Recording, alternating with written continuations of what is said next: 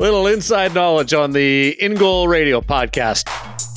We do this little sync before we record because we're all in different spots, and uh, and this week uh, it's we call it uh, clapping, and then it makes sure that uh, that we can start our recordings, and it makes it easier for Dad, uh, David Hutchison, every week. Well, uh, Darren Millard and Kevin Woodley on this week's episode, and uh, we did the sync just now, and Woody did the the clapping, and now he's he's injured. He's day to day. You to be able to shake that off? I don't know. Like I'm like S A W F T soft. like it is getting pretty bad. Darren stepping up and filling in for both me and Hutch traveling. Uh, full disclosure, I was actually traveling on a family trip, did a little surfing in Tofino for the week, and I'm old. Yeah. And I am old. How's the surf? I don't know what was worse. It was good. It was good. It's perfect for perfect for an old man on a longboard. It was like shoulder high, right? So nothing more than that for me. Thank you very much. Um, but I two things. One, everything hurts. Surfing's like goaltending, to be honest with you. One, like I have to do all of Maria Mountain stretches before I can go surf, all of her dynamic warm up routine, because you've got to be able to sort of pop up and get that foot uh, underneath you and up the board far enough. You have to have a lot of clearance through the hip. So in that way, like if, if your hips are gassed, you, you so can't hard. surf. I can't do it. I, did, I have to do this two stage. Yeah, and and and that's the thing. It's hard to catch the green waves, right? Like Yeah. you can catch the wash waves, but hard to catch the green waves unless you can pop up. And so um, I did a lot of work on my hips while I was there, and they ached. Um, two, there's sort of the patience thing, right? Like you got to go out and you got to sit. You can't just like you can't chase a puck You're terrible. and make at it that. come to you. You have to wait because as soon as you chase the wrong wave, you miss the best wave of the set. Like you really have to sit and sort of zen out a little bit. And then when it's time to go, it's like goaltending. You wait, you wait, patience, and then boom, you got to go. And three, hot tub beers are awesome after both goaltending and surfing. The worst part though was out in the lineup, and these young kids are like, uh, they- they're talking to each other. I'm like, man, there's a lot of old dudes out here tonight, and it took me about five minutes to realize they're talking about me. Talking about you. Oh, so thanks for uh, carrying the load there last week. Um, it is seriously taken me three or four Well- days to recover, and the worst part, just like stepping on the ice and like toe picking, like last day, best wave. Kids are surfing on the secondary breaks on the inside. Dad catches a good one, rides in, all proud, like, look at me, too cool for school. All the way in through the wash break. I'm just going right to the beach. My kids are all like, all right, look at my dad. Bail, sandbar couldn't have been any deeper than my fin. Landed on my butt. I have the worst bruised tailbone ever. So between the clapping injury, the tailbone injury, the sore hips, like I've got one foot in the retirement home at this point, Darren. But it was a hell of a week. Well, the good part is that you can just sit back and watch a lot of hockey now because we've got the National Hockey League and the two bubbles, and, and they're going. Uh, just a, a comment on all the equipment changes that we've seen uh, through phase three that have carried over to phase four. Yeah, it's been really fascinating to watch. And we touched on this a couple of weeks ago. Um, you know, obviously Lefebvre and the split from CCM, they're playing a big role in this. And as I said a couple of weeks ago, I, th- I think maybe early in the Lefebvre sort of dynamic of that split, I don't know that I, I considered it to be enough of a break just because, you know, they'd made the pro gear for CCM and maybe I didn't give them enough credit with the L20.1 pad as, you know, truly being a switch. So it has been fascinating to watch it- it's been interesting too at times to see some of the reaction. I mean, everyone lost their minds when Carey wore it for one day. Uh, then he was back in in CCM. Um, you know, Carter Hart wore it throughout camp, and then it's interesting because a lot of guys I watched them wear it throughout camp. Mike Smith wore his Bauer that he'd worn early in the season throughout camp, and then the last couple of days, Carter's back in CCM. Smith's back in his CCM. Peck has gone back to his CCM, and I'm not sure which one, which way that one's even going to go. To be honest with you, when I started reaching out to some of the guys, I talked to Ben Bishop uh, just about are we surprised to see this type of gear switch, and and he's trying the new ultrasonic with the Stabiliside knee. And he said, no, not really. Like, yeah, it's playoff time, but like it is an opportunity to try new stuff out. He's got a set of each. But there's so much way he practice time right now. Yeah, exactly. And that's the other thing. Guys that don't want to kill their game sets in practice. And so as as I saw these guys switch back, I kind of thought, geez, I wonder, you know, is there an element of, hey, I just want to wear something else? Because training camp, we never have true week, two week training camp. Like like you said this last week. Like training camp's normally two, three days and you're into preseason. These guys were on the ice for like two straight weeks. Literally thousands of butterfly drops and shots to the glove. And Carter Hart, sure enough, confirmed he's like, yeah, I was. That's what I was doing. I was my and he brought his Lefebvre set. He's gonna wear CCM. Looks like he's gone to a Lefebvre blocker. Sticking with the CCM glove. The the, the Lefebvre glove doesn't feel the same to him. Um, but that's the setup he's gonna go with. Lefebvre plus a CCM blocker for practice, and CCM plus the Lefebvre blocker for game. So again, saving the gear doesn't doesn't mean he's going to go one way or the other long term. Frankly, it's just how he's set it up. So it's been fascinating to watch. Like Freddie um, Andersen, though, is a guy that switched completely.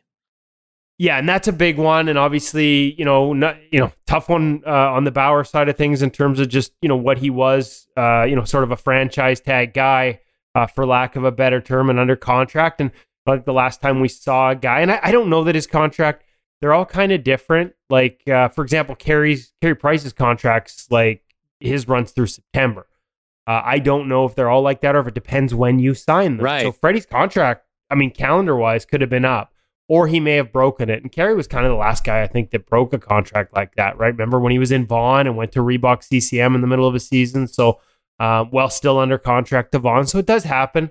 Uh, these companies will never get in the way of a guy if he feels more comfortable in something else. And I think you know, I've I've texted Freddie a little bit on this, and he, he didn't want to get into it too much, and fully understand that these guys don't want to get caught in the middle. That's the other thing.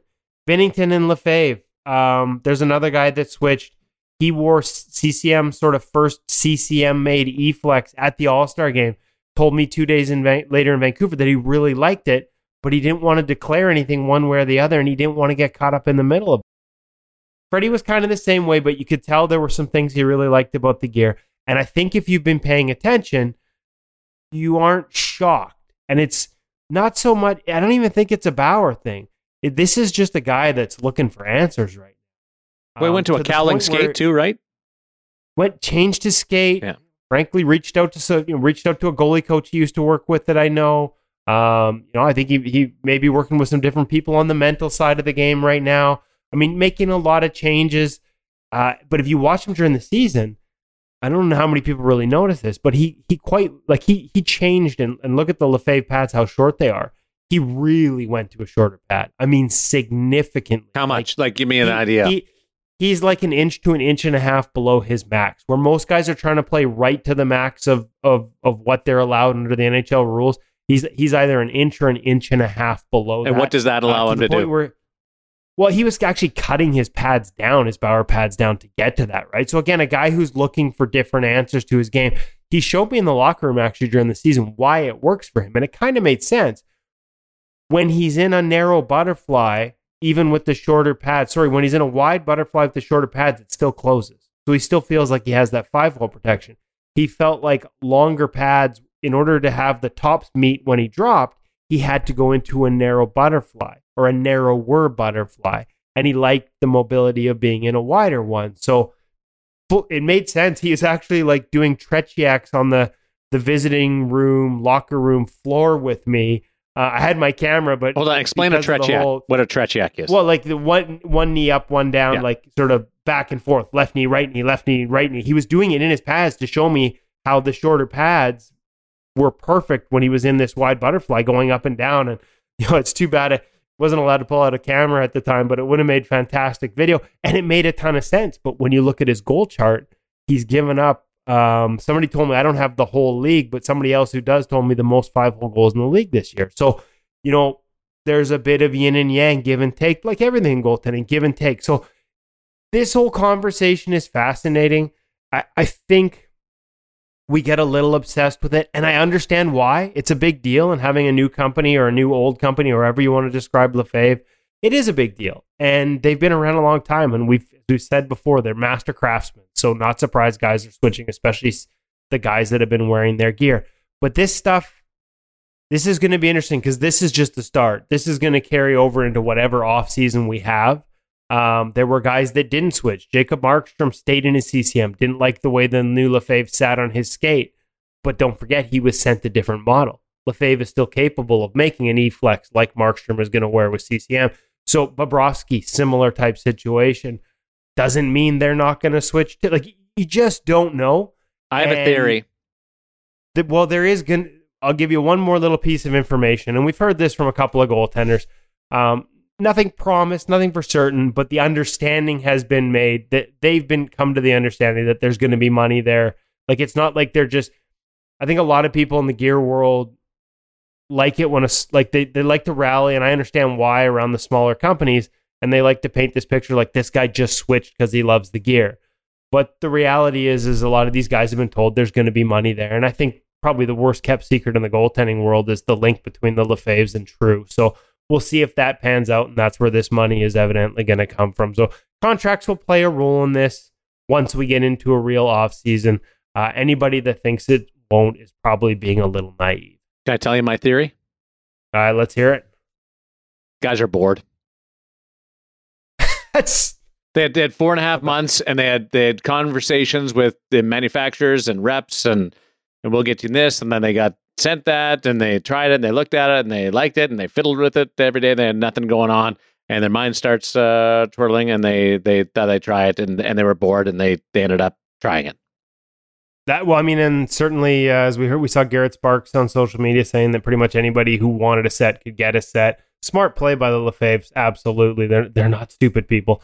Um, they uh, they sent sets to whoever was willing to sort of test it. Uh, interesting, interesting though. Like you know who you know who suffers through all of this is our buddy K. Like right. he has to approve all of these. Like I can't imagine he was super thrilled to see all these tests, all these sets sent to his office on spec versus, you know, guaranteed they're going to use them. I can't imagine he was super thrilled with that coming out of a lockout. And Kay was bored too. Who are we kidding? He was he was bored too. so maybe- that's, maybe, but would you- something to do.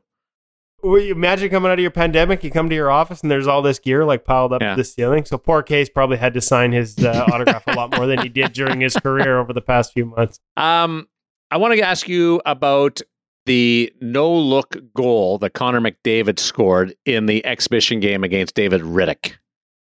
And it looks Very- great on television. The replays and the sizzle reels are awesome. Dirty. Does David Rittich even know that Connor McDavid isn't looking at him? Or is David Rittich looking at the puck? You know what? I think that's a question for David Rittich, and I actually haven't. What would you be looking at? Reels. I'm more of a puck tracker. Me too. Now, here's I, I think everybody would be, wouldn't they?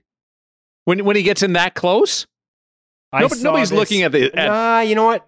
No, I saw this question asked on Twitter. Actually, I got tagged in it and asked Eddie Lack, and what are you looking at? And Eddie actually said you're looking for all kinds of visual cues, hands, eyes, all those things, as opposed to just locking in on the puck. Now, I was just gonna say I'm a puck tracker, so my head would be down on the puck. It's kind of a philosophy that I've learned and it's helped me. But at the same time, if McDavid if McDavid snaps it quickly five hole from there, I'm also letting it go between my legs. Like let's not. He, Yeah. and, and if if we're talking about me, he could probably be another twenty feet. and the way he released it was it was it was like he was hiding. He was showing past the whole way on the blade, not just with the eyes. So, So, even so, even if you were straight tracking on the Puck, you there's were- no guarantee right, you could make that save. That because he hit it everywhere. The deception, great point. The deception was in the hands. The deception was in the eyes. The deception was in the stick blade.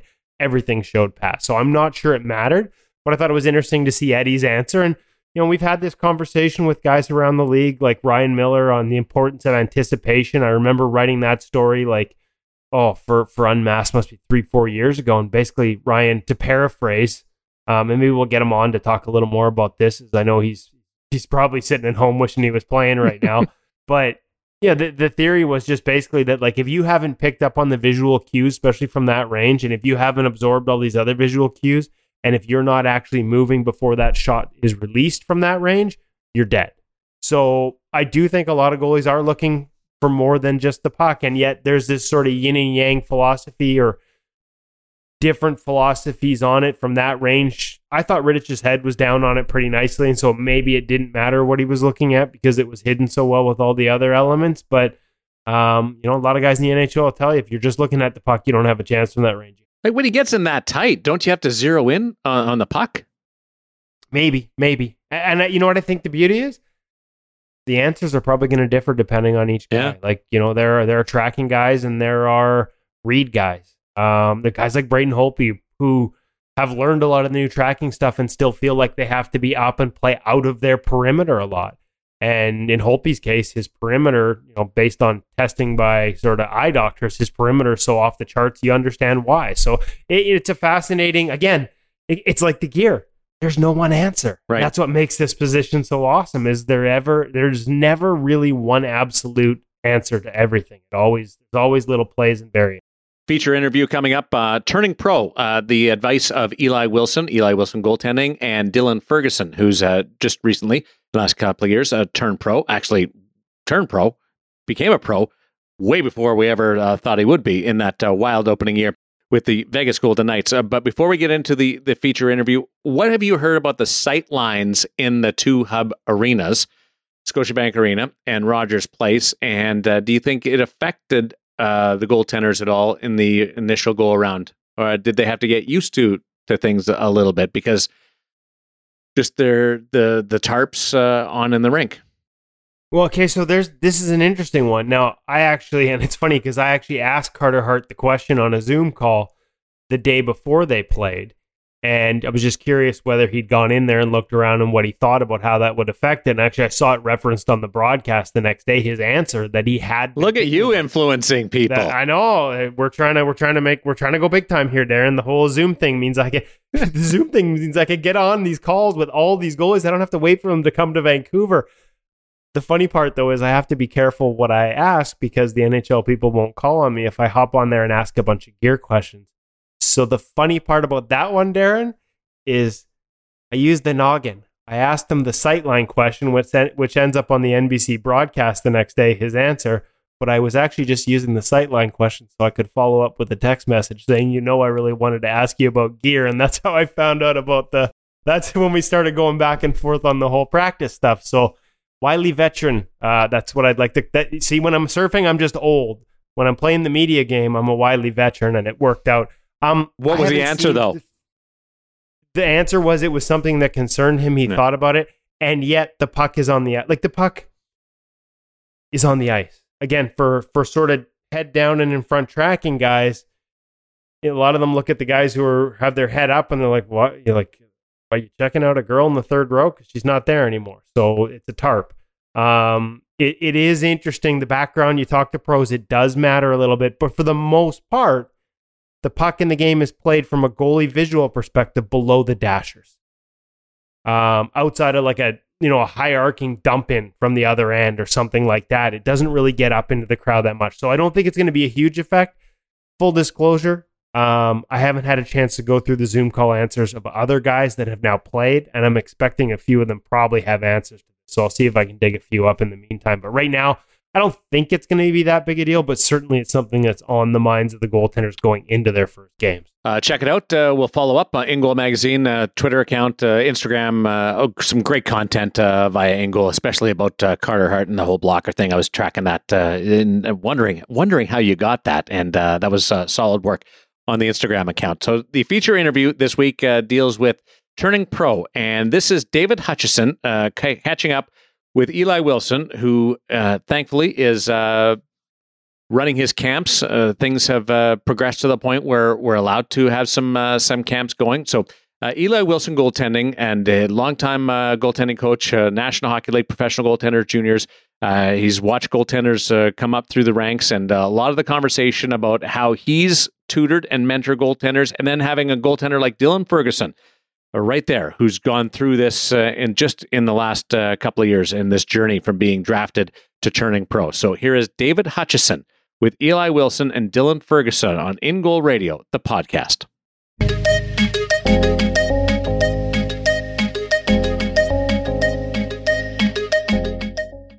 So we're at the Eli Wilson goaltending prospects camp in Edmonton, and uh, I'm here. Eli is here, obviously, because it's his camp, and he's hosting uh, 24 fantastic young goaltenders here. And one of them is a longtime friend of InGoal, Dylan Ferguson. And we thought we would have a conversation today um, just about developing developing goaltenders. Dylan's had that experience of going from Bantam all the way up to the NHL in a, in a relatively short number of years recently. Uh, Eli's obviously developed all kinds of goaltenders for the Western Hockey League, for the National Hockey League. and uh, and has been a coach at the National Hockey League level. And we're here in a place which is trying to develop young goaltenders. We've got everything from a couple of high end bantam draft hopefuls to a bunch of Western Hockey League goaltenders here who are hoping to be in the National Hockey League one day, uh, as Dylan has done. And uh, so we thought we'd have a conversation about development. So why don't we start, Dylan, back in bantam hockey?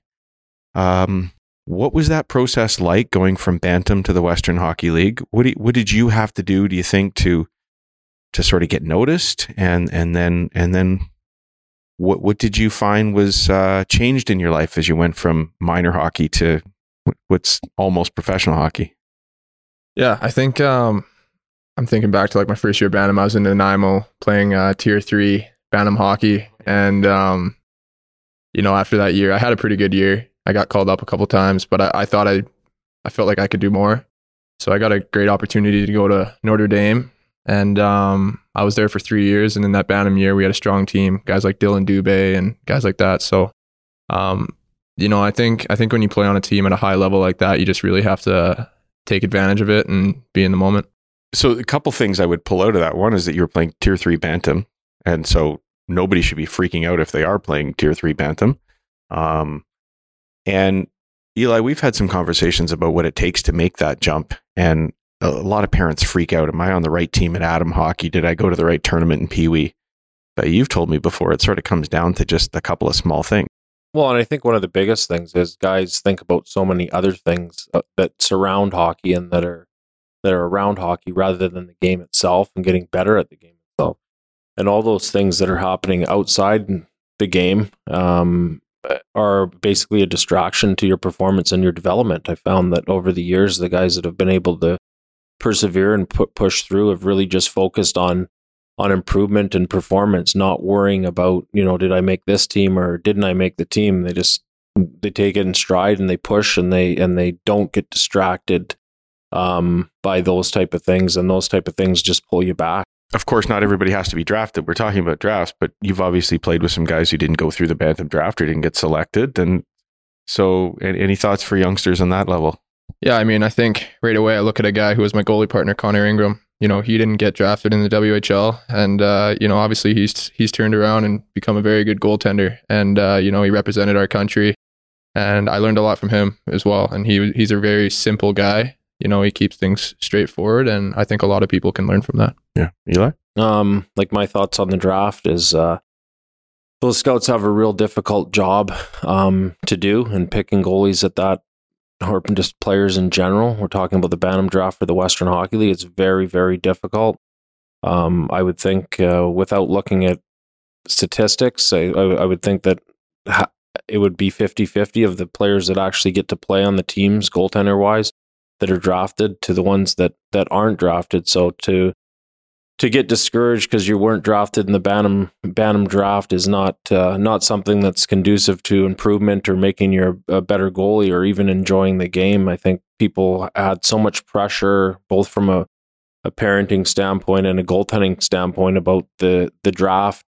Um, you know that it, it it causes so much pressure on that year on that young goaltender that may be the thing that stops him from performing at the level that he can to perform because we always got to remember, you know, goaltenders that are that are good and goaltenders that play well aren't always exactly the same thing. So, um, t- t- tell me more about that. Well, I think there's goaltenders with skill, ability, and all the things that it takes, and and they don't play well.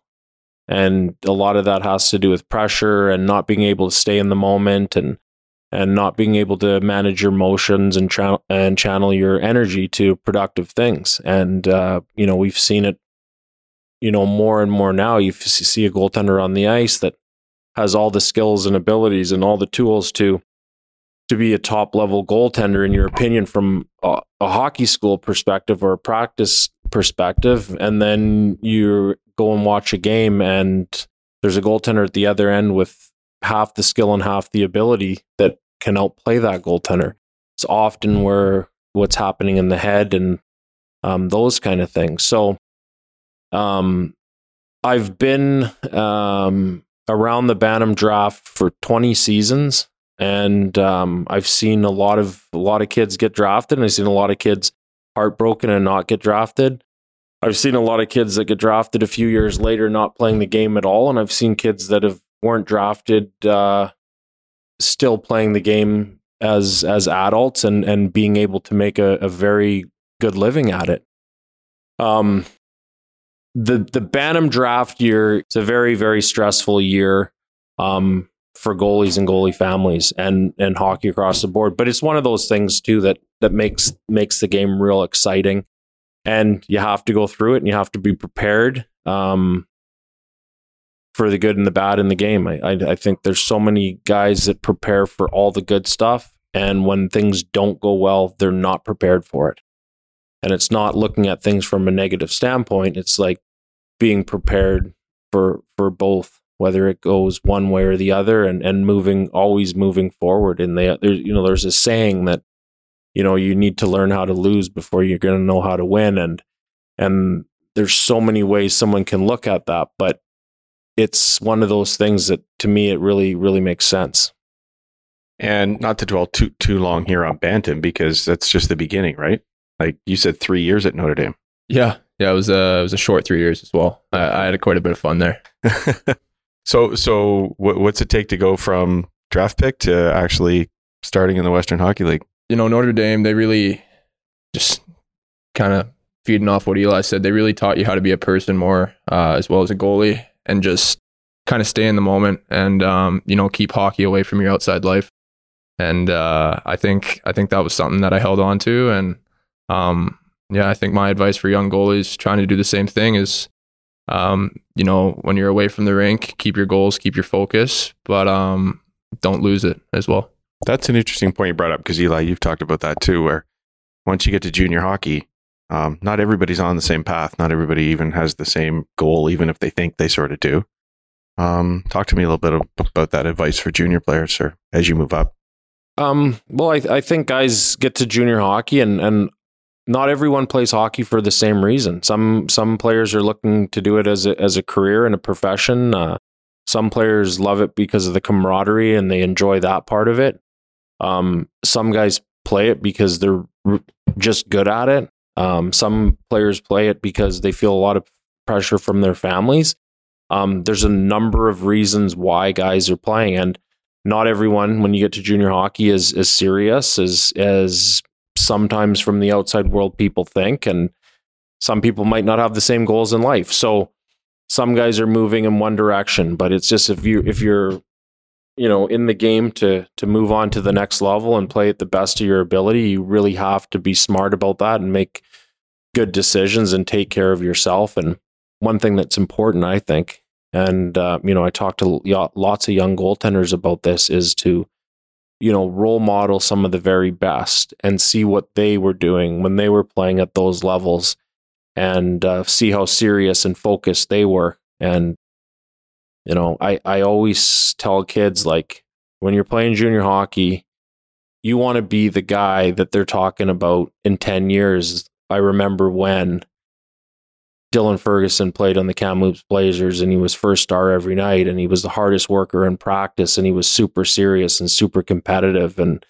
you want to create that and you can almost you can almost push yourself forward 10 years and look back and self create that and you can you know kind of create a little bit of a legend yourself while you're there and you can take those actions and and do that. And there's so many examples and so many great athletes in sports that you hear the stories about and those are the guys that you want to follow and and do the type of things that they were doing at that level.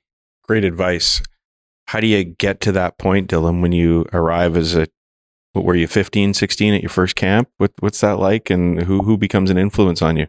Yeah this is just it's kind of cool. I feel like I'm learning and teaching at the same time here. Yeah. um, but um, no, I started. I came into the WHL when I was 17. Uh, I didn't make it my 16 year old year, but um, you know, for me that was almost a challenge because I didn't have as much time. I felt like to prove myself in that league, especially with uh, the goalie partner I had at the time, who was a great goalie, Connor Ingram again. Um, you know, I think just like Eli said, it takes a lot of hard work and determination, and you got to keep that focus and you, you got to think about what people want to think about you kind of thing. And, um, you know, I remember just thinking back kind of uh, flashbacks of me just sitting there and this is who I want to be in this league, and this is where I want to go with it.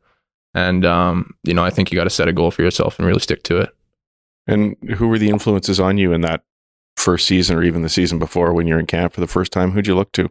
You know, I kind of looked to the older guys right away. I, I got kind of I got kind of lucky with the 20 year olds I had. They were all hardworking guys. You know, they didn't mess around too much off the ice, and um, you know, I, I had a great goalie coach there as well in uh, Dan DePalma, who um, you know, kind of took me under his wing and I think saw something in me and um, helped me realize that as well. And uh, yeah, you know, I'm grateful for that. I had I had my family behind my back too, who uh, they're always pushing me to be better in a really nice and respectful way. So um, yeah, I think I think you just got to be grateful for those that want to help you and um, yeah, just keep your mind straight.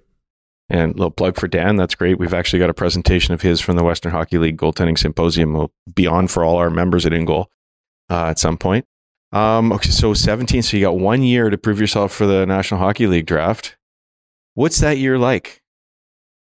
Um, my first year I didn't play too much. You know, uh, one thing Dan told me is he knew I wasn't going to play much, so every single practice I was on, I had to take like my game because I, you know, I, had a there would be two months where I haven't played a game, and then I get put in against one of the best teams in the league and expected to perform.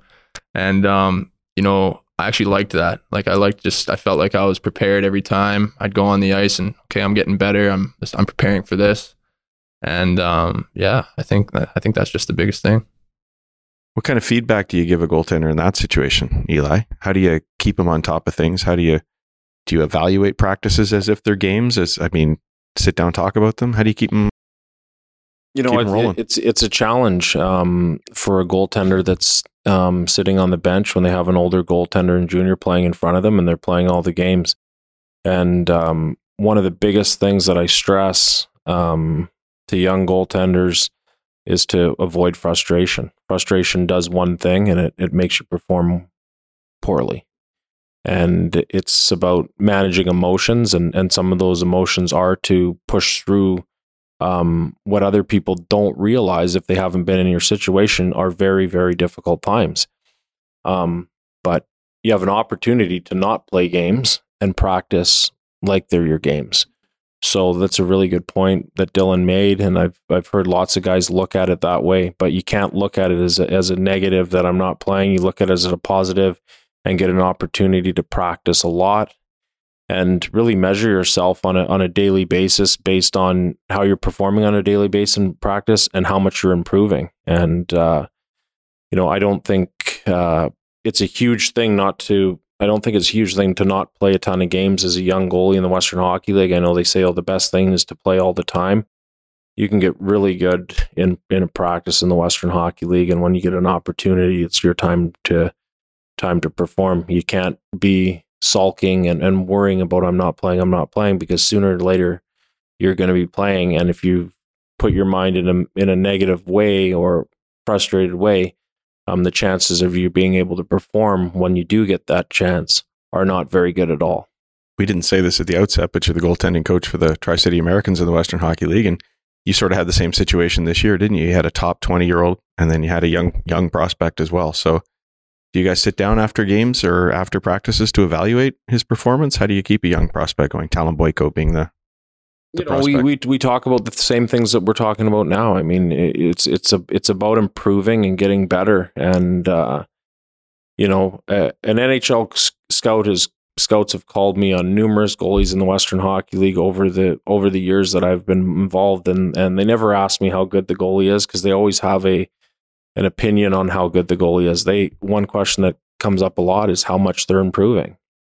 And you know, I, I don't really care how good you are right now. I, I care about how much you're improving because if you continue to improve and work at your game every day, you're going to push it as far as possible, anyways. Um, for me to predict where you're going to end up is that's not my job. My job with that goaltender is to make them better every single day. And things sometimes are tough with with with young goaltenders, and uh, it can be emotional, and it can be frustrating, and it can be all of those things. Um, but you need to make it about improvement and give them examples and and and be in their corner and and push them when they really need to be pushed and you know there's a lot of situations with young goalies where they have a have a coach uh, that they that might not communicate communicates to the team great and does a really good job. There's chance where you know you have a lot of guys that you're dealing with that are in the lineup on a regular basis that as a head coach that they're more your priority and anyone would handle it that way. So as a goalie coach, you've only got two guys to worry about and or not worried about, but work with. And if one guy's playing all the games, you support him and keep him going, and the other guy's not, you got to support him and keep him going with that as well. Um, so it's it can it can be tough, and if you're you're mentally tough enough and you're prepared to do it, and you're honestly prepared to do it, um, you'll be fine. And if you think you, you know if you're a little bit soft and not able to push through, not being able to play for a month or two, or or, or not being able to bounce back, it's going to be really difficult.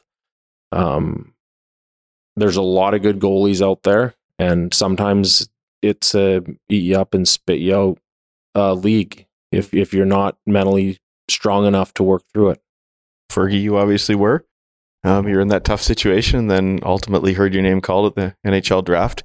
Just tell me a little bit more, though, about that 17 year old season and, and how that works. I mean, I know in some cases a, a scout will be in the building and will want to talk to you after the game, or maybe you get some questionnaires you have to fill out ahead of the draft, or or is it all in a vacuum sometimes? How, how did it work for you? Yeah, so I think just going back to what I said about taking my practices like games was was a big thing for me. I, I didn't know when I was going to get my opportunity, but I knew I was going to get it. And um, you know, I still remember the GM at the time came down and said, "Okay, uh, the starter's going to World Juniors. We're going on a road trip. Uh, it's it's your time." And that's that's what I said to him. And um, you know, right in that moment, I just remembered all the work I put in. Um, you know, this is what I wanted, and I'm getting it now. So let's go make the best of it. And um, you know, I, I made myself proud as well. And, uh, you know, I worked really hard for that. And, um, yeah, the, uh, the scouts coming in was, was a cool thing. I, I remember that. And, um, you know, I didn't try to let it get to me at the time. It was, uh, it was exciting for sure. But at the end of the day, I had to go and play games while he was away. And, uh, I felt like I did that. And yeah, just, again, it really comes down to me being focused and setting goals and keeping my head straight. And leading into the draft, did you have any feeling for for what might happen? I mean, it's hard not to. Um, you know, I, I set my alarm for 8 a.m. and I think I woke up at 6 that day and went over to the house and made myself breakfast. Um, you know, I, I didn't really know what to expect. It was, you know, I have people telling me this, people telling me that, me looking at this and that. But, um, you know, at the end of the day, you don't know what's going to happen. And that's, that's why I think I just stayed in the moment. And, you know, uh, when my name got called, it was, it was a great feeling and uh, it's something I'll never forget. Was that a total surprise, or did you get a hint before? Um, it was so the day before. I, I think I got ranked at like 80 or something, and then I dropped down obviously to I think it was like 196. But for me, it, it didn't matter. Um, you know, even to just get your name called in uh in that draft was was a dream come true for me, and um, you know, I think I think maybe even being picked later than I maybe anticipated was just the most motivation I've had and and I just I used that to keep going. And then you became like the number one fan of one team, and then very quickly changed your allegiances to another one. What what happened there? Yeah, that's a pretty crazy story, actually. Um, so Dallas, I got drafted by Dallas, and their camp was a week later than Vegas's camp. So I, me and a couple of my buddies booked a fishing trip actually, uh, just up island in Campbell River, and um, so we were getting packed up to go there. We were at Cabela's, and I get a call from a from a Texas number, and I answer. It was the GM of the Dallas Stars, just congratulating me on the draft. And then um, 30 seconds later, he told me I got traded to Vegas. So I missed I missed the first day uh, of Vegas camp, and um, you know that night I got uh, I got a ferry to Vancouver. I had a flight the next morning, and I was on the ice that day in Vegas. And um, you know it all happened so fast, and uh, it was it was quite the whirlwind, and I'm happy I could go there and perform the way I did. Wow, talk about seizing your opportunity. We'll yeah. get to that in a minute, and thankfully for you, that move happened. Um, can you talk to us a little bit about about how the game changes as a goaltender from? I mean, let's not jump too far back to Bantam, but that's part of it. And then, what's it look like for you in the Western League? And then, gosh, your first first NHL camp too. Yeah, I think there's there's similarities and differences. I mean, obviously, um, in Bantam, everyone's around the same age. And then uh, when you get into the WHL, you know, I was a young 16, 17 year old kid playing with 20 year olds. And I think, um, I think the biggest thing for me is I just wanted to learn and learn the way of the game, the way of the league, you know, how it operated.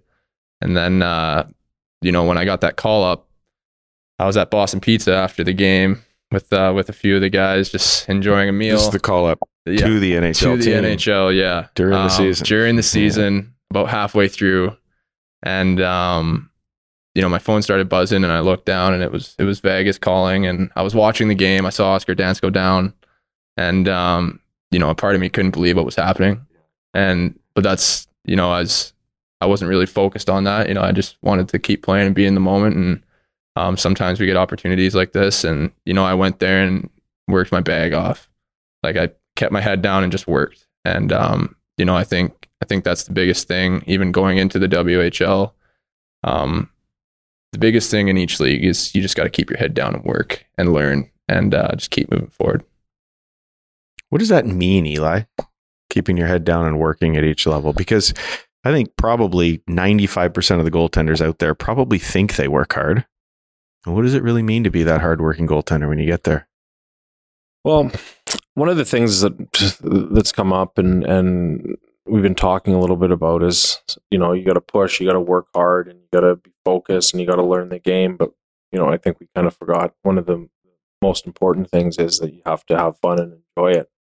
Um, when you're when you're not when you're not playing, and we're going back a little bit, when you're not playing for a month in the Western Hockey League as a young goaltender, and you start not to have fun, it becomes a very difficult thing. So you really need to make sure that you're really enjoying what you're doing. Even though there are going to be challenging times, you need to you need to enjoy it.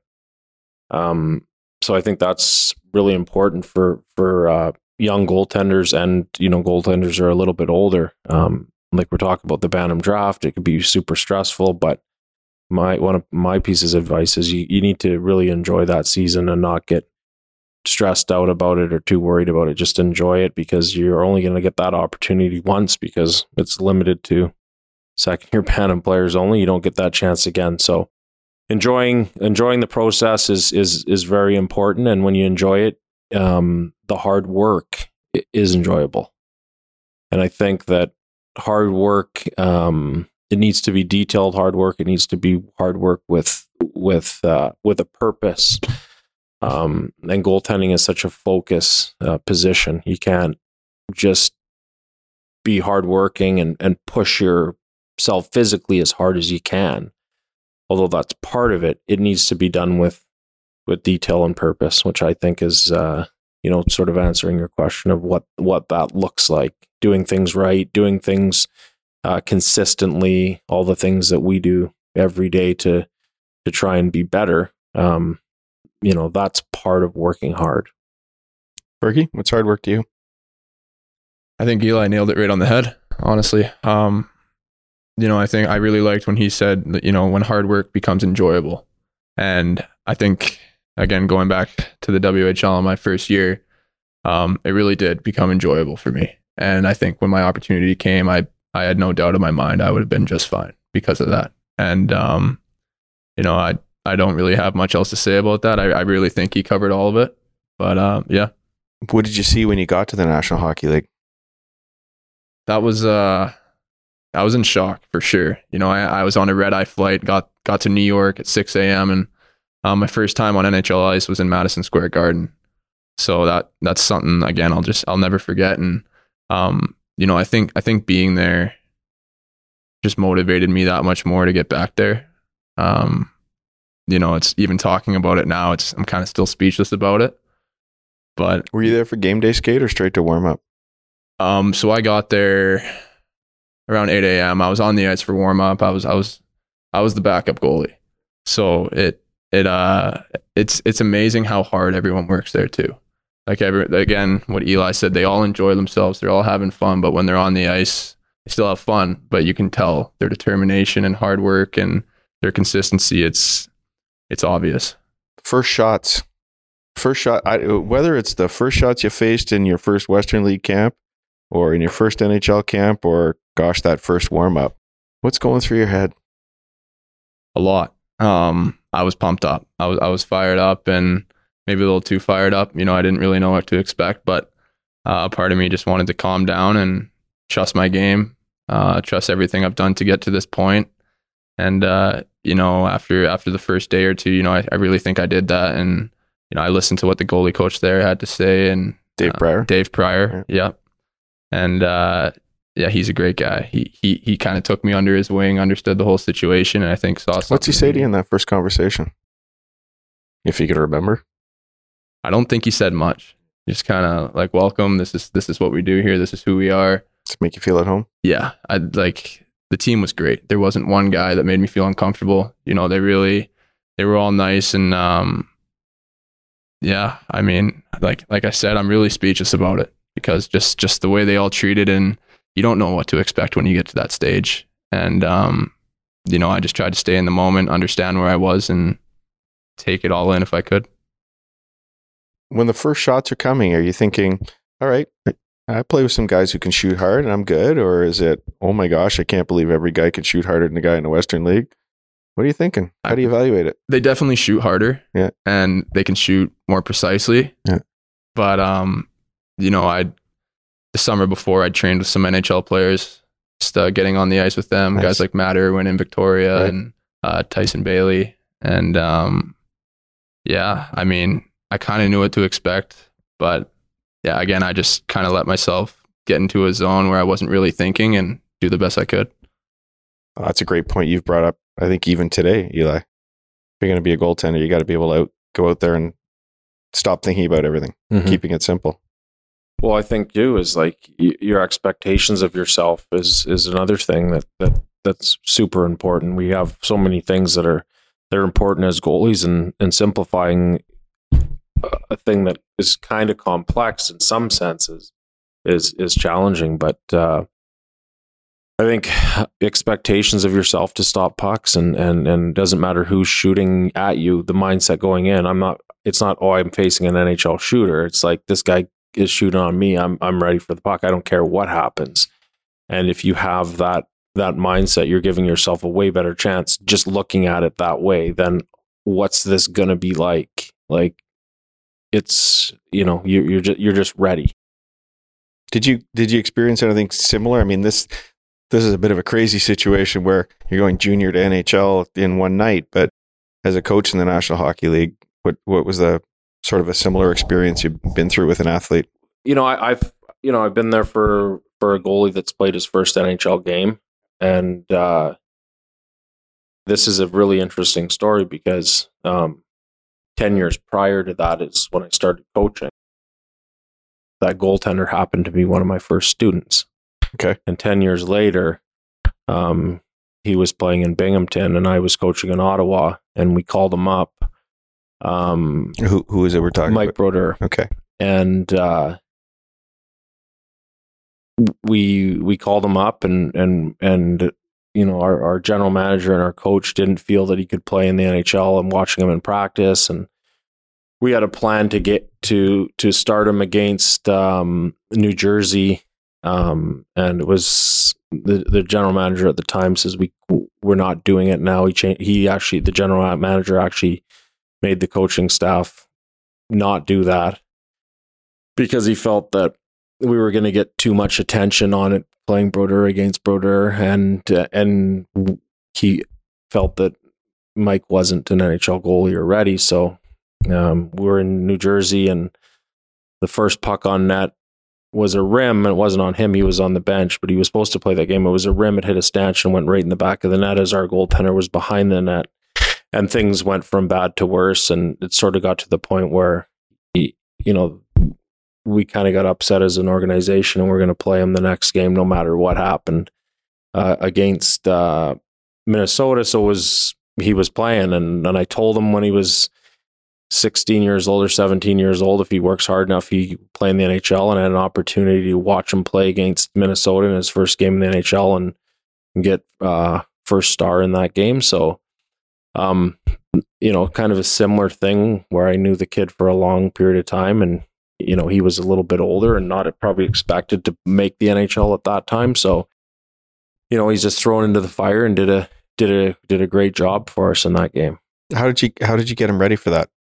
when he first arrives? When uh, called him up, it, it was just a, a week of practice or whatever the case was. I can't remember. For sure, it was due to due to an injury and and and maybe lack of performance by somebody, but he he was called up and just basically did the same thing. And hard practices are going to be hard. We're going to work as hard as we possibly can. And I remember having the conversation with him. He goes like, "I thought this league was going to be good, but I didn't think it was going to be this good." I said, "You better be ready."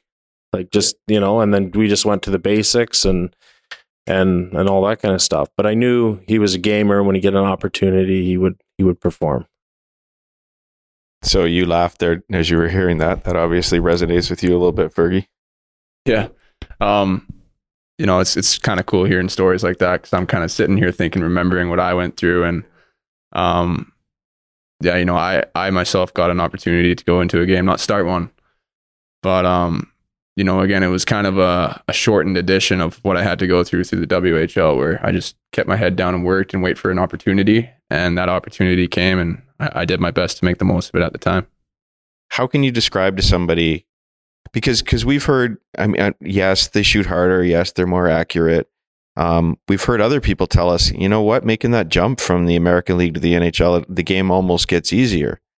Um, so so can could you describe for us what the different levels are like at all Um, I think I think the biggest thing for me was just the speed of the game, how fast things happened, and um, it doesn't give you a lot of time to think. You know, you're not supposed to be thinking while you're in there anyway. But um, yeah, like when I got in there and I saw Connor McDavid coming down from the other end, he's in your face in three seconds. You know, thing, things are happening quick, and um, you know that's really just where all your training, all that hard work, kind of just has to take over. And you just okay, this is where I am. This is what I got to do, and I'm going to do it to the best of my ability. But uh, the difference through the leagues for me is it's it's kind of a tough question because I think I think I'm going to say structure and just speed of the game is the Right. biggest difference. Mhm. That's so speed of the game makes it harder for you does the structure make it easier for you I think the speed actually. and and, and I'm not asking you to say oh the NHL's easy because it's not no, it's not. It's, It's not, It's the best league in the world. of course but we're we're just trying to give people a concept of what of what you're experiencing there Um, I think I think it makes it easier to read some things. You know, there's not so many unexpected things that are going to happen. I think obviously the players at that level are all they're all the best and they know their job and they know what to do. And I think, yeah, the structure of the game definitely. I wouldn't say it makes it easier, but it makes it smoother if that if that makes sense. Um, you know, the like reads coming off the wall, you, you can see it's it's hard to explain, but um, yeah, that's that's really all I got. well what's it like when you go back to the Western League then That that was a that was a big difference, and that was um something I definitely thought about on that flight back because I actually the day I got back I started against the Vancouver Giants that night. Um, Don Hay was the coach at the time. He gave me a call and said, "Yeah, you're going tonight," and I said, "Okay, let's let's go." mm-hmm. Um, you know, obviously my confidence was was high, and um, I think like I knew how to play in that league, and that that was that was my belief going into that game. We won that game, I think three two. Um, you know, I remember those few couple days, and is yeah, the game in slow motion not really, not really honestly, no. It, it uh, it was kind of like I just jumped back right in, and nothing really happened at that point. And um, you know, after the game, I kind of took my time to think about it, and you know, it's crazy how fast things can happen. But um, you know, I think something I learned being there even more was just that you just got to trust yourself and trust all that work you've been through, and um, yeah. Eli, what do you what do you have to tell us about the differences between the leagues? You've coached at all these levels, and what do you see? I really see it as the same game. You know, I, I you know I spent time working in the American Hockey League, um, and it- at the basically at the same time as working in the NHL. I had both positions as American League coach and NHL coach. So, um, the guys that were successful goaltenders in the American Hockey League were the same to me as the goaltenders that were successful in the National Hockey League. They went into work every day. They expected um, results from themselves, and and they worked. Um, the game itself you know, they talk about the American Hockey League being more broken plays and all that type of stuff, but you got to remember the, the the worst player in the American Hockey League or on an American Hockey League team is is as good as the best player in the league that you just came from. So it's not that sloppy. Um, and um, same thing when you go to the when you go to the National Hockey League, the best player in the American Hockey League isn't as good as the bottom player on in a lot of situations. So the game itself is a great level of hockey. Major junior, major college, East Coast Hockey League, American Hockey League, NHL. All of it is good hockey. And um, you know, I think really the difference is is when you go up to the National Hockey League, there's some guys that put the league on a pedestal and you can't because you can't achieve it. But if it's if you expect that you're going to go there and perform well and play well, then you give yourself a very good chance of being a good goaltender on that level. So um, a lot of it comes down to to the mental side and and and you know not necessarily how you prepare or how you how you do those things, but basically how you see it. You know, is this something that you know, hopefully I can play in the NHL, or is this something, you know, if I work hard enough, I'm going to give myself a chance? Or is your mindset, I'm going to play in the NHL? And I've seen it for a long time that the guys that get there and, and, and play well and have careers, it, it, they didn't put it up here. It was just on the way to where they were going and they, they achieve it, expect to, to be there. You're nodding a lot, Fergie. It's all resonating. Yeah, no, I'm I'm agreeing with a lot of the things that he's saying, and uh, yeah, resonating is a good way to put it as well.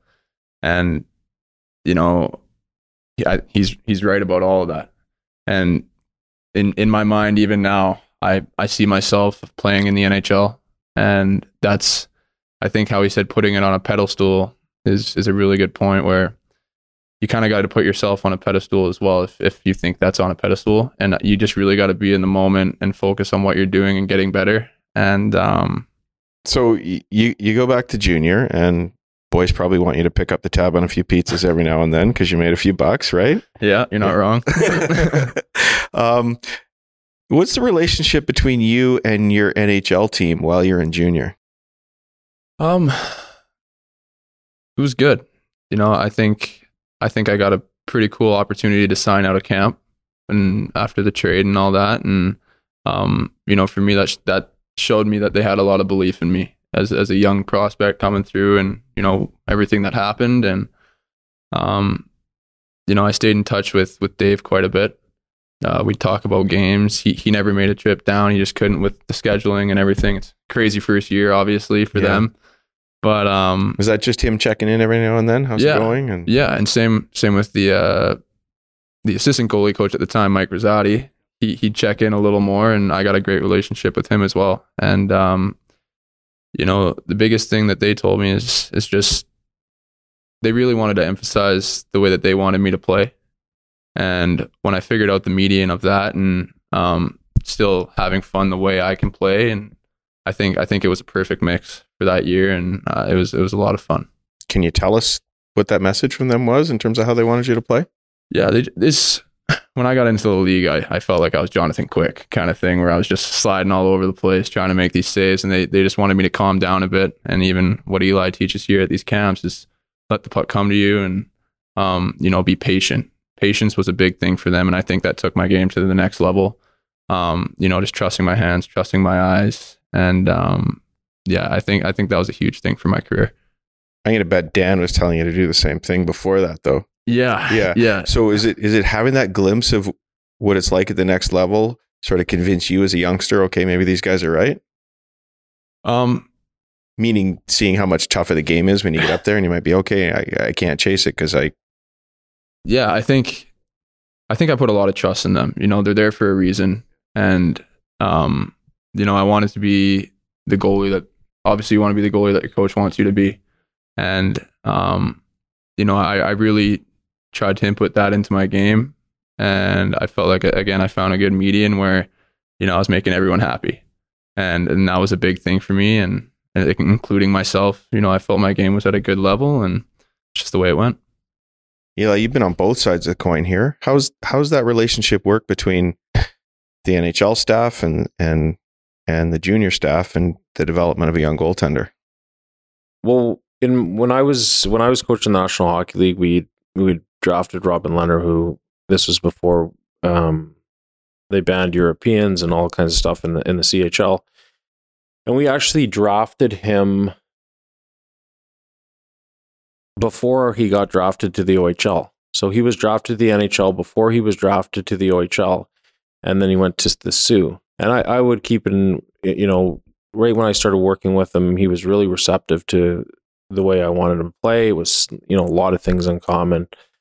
And, you know, I would try and have a conversation with him once a week over the phone. And, you know, not that they would come. I couldn't travel outside of really my responsibilities with the team to see him. Although um, he, he came, Ottawa played at home on Sundays, the 67. So Had an opportunity to see him basically play once in, in, uh, in junior hockey um, live lots of times on, on, on, on, on video. So you know the relationship is basically just keeping in touch and and and creating a little bit of relationship with the goalie and and finding out where he's where he is and you know sometimes guys have questions and you're there to answer the questions and give them some advice and some encouragement and And in terms of with their junior coaches as well, how do you how do you manage that? Because are, are you up on Well- the same page in terms of development needs? well I, I would have never talked to his goalie coach i would have just kept the conversation between him and i and I, I wouldn't give him too much advice from from a phone call unless you know he asked something and you know from a technical standpoint um he was obviously a dynamite junior goaltender and he was really good so i didn't feel that he needed a ton of help and support other than what they were what they were doing there so i didn't feel that i needed to step on uh step step up and and, and start working with him from afar Did your team do that beyond the goaltending experience? I mean, are you getting training advice from the team? Have do they have expectations for you that they're sharing with you? Um, just kind of remembering back, Rosati did come a few times, and him and Dan actually had a pretty good relationship. So I'd, I'd hear a lot of stuff through Dan from Mike, and um, just check-ins and things like that. And how am I playing? Is he improving on this? And um, you know, I, th- I think it was a it was a good little relationship that they had there that that helped me and Dan to to make me the goalie that they they wanted me to be essentially, as well as his Dan's he has a, a little bit of different way of coaching, but but not too much. It's it's all the kind of the same. But um yeah, you know, I think I think I got pretty lucky to have that NHL coach to junior coach relationship where there was a good median and I, I learned a lot from that. So now, what's next in terms of development? You've you've played in the East Coast League for a year. Had a, you've had a cup of coffee in the American League as well, right? Mhm. Um, what what's the next few years look like for you in terms of how how are you going to make those steps? I, th- I think for one, just being at these camps i- is a big step. You know, I think I think you got to take a look in the mirror sometimes and really decide what you want to do with some things. And um, you know, I, th- I think it's obvious my year last year in the coast wasn't the year that I completely wanted to have. And you know, those things happen sometimes. And I think I think a lot of the things that I had engraved in my head kind of got away from me a bit. And um, you know, it was a little too late when I realized it. You know, this pandemic and everything started. I started winning games, I started playing more and um you know it's you can't take anything for granted.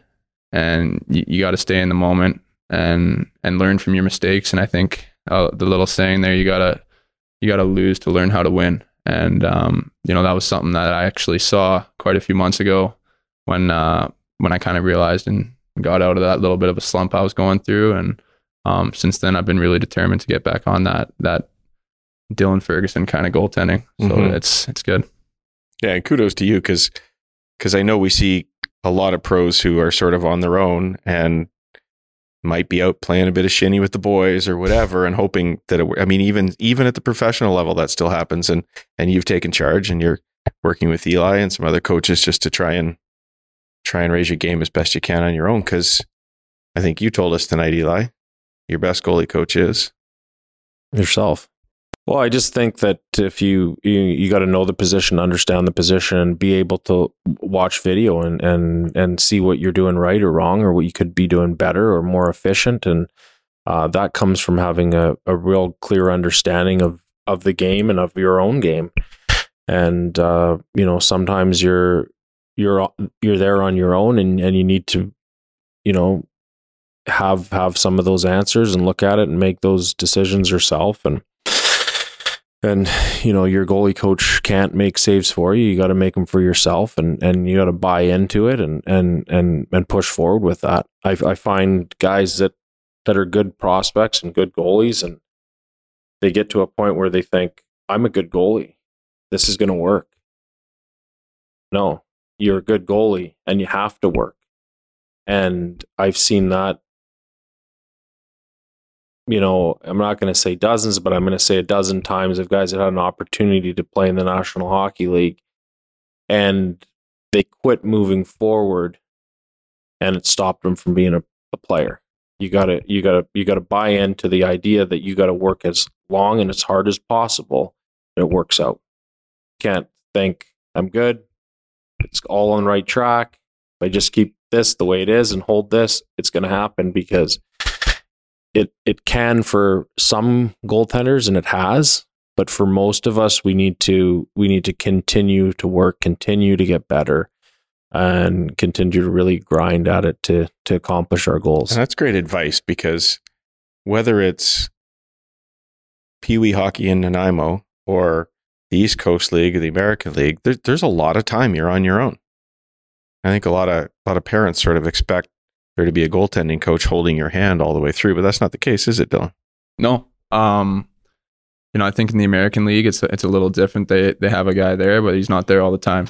And uh, while I was in the coast, I think I had a goalie coach maybe once every one or two months. So it's um, yeah, just going back to Eli said, you got to be your own coach, and it's that's the best coach you can really have. And um, you know what you feed yourself and teach yourself is is going to be what you turn into.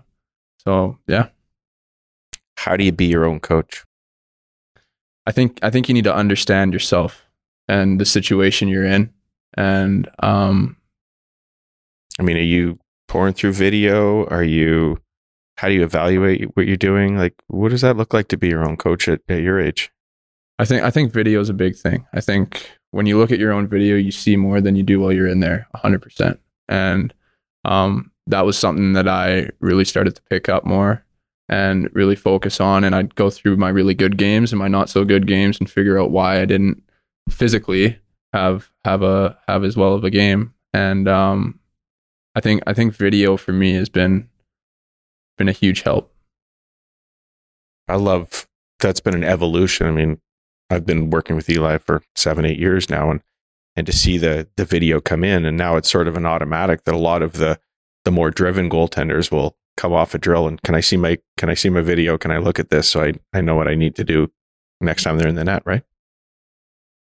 I think I think it's huge. You get the different perspective from the camera and have a chance to see. You know, a lot of people think they're they're they're working hard and doing things right until they see it through a camera, and it's not exactly what they thought they looked like. And um, you know, the the the video doesn't uh, it doesn't lie and it's it's a chance to to evaluate yourself and and evaluate yourself in a positive way and and and see your mistakes and and what you could be doing better. Um, and good question about Dylan asking him, you know, how do you coach yourself? It's like you're in in the American Hockey League or you're in the East Coast Hockey League or or junior hockey and you got an opportunity to go on the ice early and work on some things. That's coaching yourself. Um, lot of goaltenders that I work with that are that are really good.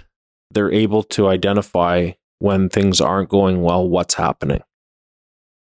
And they're able to do that quickly. Guys that aren't students of the game and don't understand, they don't know why they're not playing well. Things have to start happening a different way for them to turn their game around. You can't be a professional. You need to have very short periods of time where you don't play well and turn that around as quickly as possible. Um, there aren't very many goaltenders in the National Hockey League that have more than a one or two bad games in a row. They it just it, it can't happen. Those those are called not NHL goaltenders. So, so so you need to self evaluate and sometimes because our what our job is to make saves, which is the funnest funnest thing to do in the game. Um and and and not coming up with saves can be probably the hardest thing in the game. So you need to identify why why that's happening and and make the corrections and the adjustments that you need to in, in a very quick way to be be a professional because it's about being consistent. Fergie, I hope I don't put you on the spot too much here, but can you identify those things for, for you for when it's going well? There was definitely a time where I couldn't. And um, you know, I think that that goes back to last year where I I didn't have someone there to tell me. And, you know, it's just me being honest where um I went through that where I, I I didn't understand why I wasn't playing well. And then it came to a point where I realized I'm like, okay, I really need to start coaching myself here and turning this around. And um, again, I really felt like I did that towards the end of the year. And that's something I'm not going to go back to again. And, you know, I feel grateful for myself to be able to learn that and just kind of pick up on it and start working on the little things like getting out early on the ice and watching the video and understanding why this is happening and what am I going to do to change it so when I'm on the ice next game, it's not going to happen again. Is it a technical thing that makes things tough for you? Is it a mental thing? Is it both? Um, you know, there's an old saying that goaltending is 90% mental. Yeah. And, um, you know, I think, I don't know if it'd be exactly 90%, maybe a little less, but I think, uh, everything's powered by your head and you gotta, you gotta keep it in a good state. And I think just understand yourself and yeah. A bit of a tradition here. Woody always ends up with one last question after he's told people we're just about done. But here's my one last question for both of you we're here with a group of pretty high end goaltenders, um, sort of verging on the next step. Uh, if this was a camp of Atom and Pee Wee kids, what what piece of advice would you give to them today? That's a good question. You know, I think I think the biggest thing for me growing up and just learning from so many different people, the same message was just know yourself, know what you want to do, and again, just be in the moment and work hard and have fun doing it and that's that's a message that I've been receiving since I was that little nine year old kid, and um, that's something that I'm not going to let go of. Okay, I'll come back to you on that same one, but I have to ask you because you just tweaked it in my mind. Here's a real one more question. Okay. What's it like being in the room with Marc Andre Fleury? I wanted to bring it up. Yeah. That guy has more fun than anyone I've ever seen play hockey. And I think it goes back to what Eli was saying is he works so hard and has so much fun doing it. And, you know, he was one of the guys that I got up there that just instantly, like, you're starstruck to see him. You, you don't know what to expect. And um, a little behind the scenes, but we were out for dinner, the whole team, and I got a little shoe check from Marc. And uh, that's that's that's just the type of guy he is. He wants to make you feel comfortable. And um, sorry, you tell us what that's about? yeah, so um, he kind of came over to the table I was sitting at. Um, I could tell that it was planned. Like it was, and uh, I was sitting there. I can't remember who I was sitting beside, and um, everyone started banging their glasses, and uh, everyone looked at me. My face just went like beat red. I didn't know what was going on, and one of the guys beside me said, "Check your shoe, bud." And the whole glob of horseradish on my shoe, and I had to show everyone. And um, you know, in that moment, it was embarrassing at the time, but I feel like it was something that during that time made me feel like I was part of the team. And you know, he's just that kind of guy. He's a leader in the dressing room, on and off the ice. He has a lot of fun, and um, he's definitely a guy that I strive to be like. What a great experience! Yeah, absolutely. okay, Eli, your your your bit of advice for the Peewees and Atoms: build skill, it's ability, build skill, work as hard as you possibly can, and and really enjoy it, um, and and follow the system. You know, we we make this you know being a good goaltender is a lot of fun. Being not a good goaltender is not very much fun. And I think if you follow a system and build the technique and the skill, um, a person can advance a lot further, a lot quicker than a lot of people think you can if you simplify it. So, you know, all our camps are the same. Um, whether I'm working with a goaltender, as you know, that's you know an Atom level hockey, or or or or the Western Hockey League. I'm doing a lot of the same things and creating a lot of the same habits because I want my 10 year olds to play the position the same as I do the 19 year old kids that, that we work with. Um, another thing when we're talking um, about, you know, self coaching, we have these notebooks at our camps. And if you, if you put all the things together in the system that, that we teach here in a checklist form, you can watch all your video and you can simply just go through and find out what's working and what you're doing right and what you're doing wrong and and, and self evaluate and then start to get a knack of of that and become a real st- student of the game. So I think that's important for for young goaltenders to to know and and and goaltender uh, you know basically any goaltender to to follow that that system. It's it's easier to to follow a system than you know move all over the place. So I think that's that's important for young goaltenders and old goaltenders. Perfect. Great, great note to end on, Eli. Thank you. Um, best of luck with the rest of the, the summer of the camps. Fergie, thanks for your time and best of luck in the journey. And we'll see you on the ice again soon, I'm sure. Appreciate it. Thank you. Thanks a lot.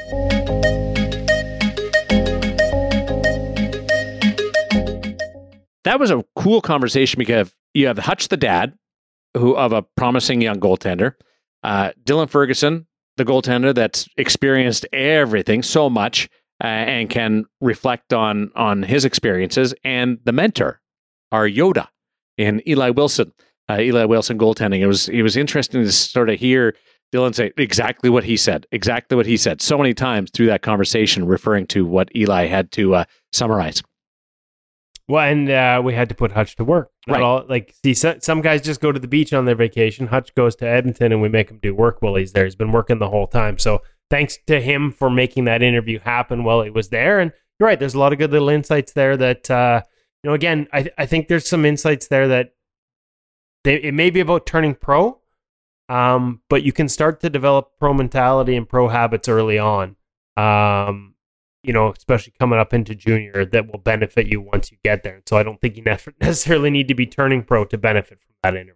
and you don't have to be at the highest level. You the route is different uh, from the island to Wilcox, Saskatchewan, and uh, the Notre Dame Hounds, and uh, awesome. And I loved how Dylan said, "I just I had fun. I had fun, and the rest of it kind of came together around that. But uh, having fun is still uh, part of it.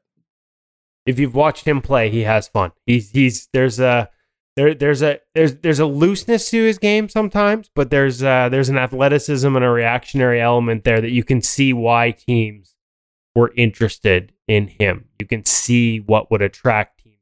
He has that other level that a lot of goalies will have the structure, but maybe not that next piece above it. He has all that pieces above it already. It's funny how the guys that are really loose, I feel, seem to get uh, stigmatized or punished or held against them more than the guys that are super focused. And there's there's yin and yang to that. There's uh, ham and egg. And uh, Yeah, if, and I was thinking you're more too loose, technically too. Yeah. you're uh, you're a little too aloof or technically uh, you're you're you're uh, you're not structured enough. Well, maybe you're just a natural athlete. You, you, that's the way you play. And I think it's coming back more uh, that that you're allowed to play a little looser. But yep. Just- no, no, absolutely, and I think we've we've heard that from. He goes back to Bill Ranford in in the webinar talking Right. about it. You know, Yeah. seeing more of how he used to play being necessary in the game today. I miss our Billy Ranford time. We got to get some more. Yeah, we got to get some more. You and I and Billy. We're like a three man wolf pack.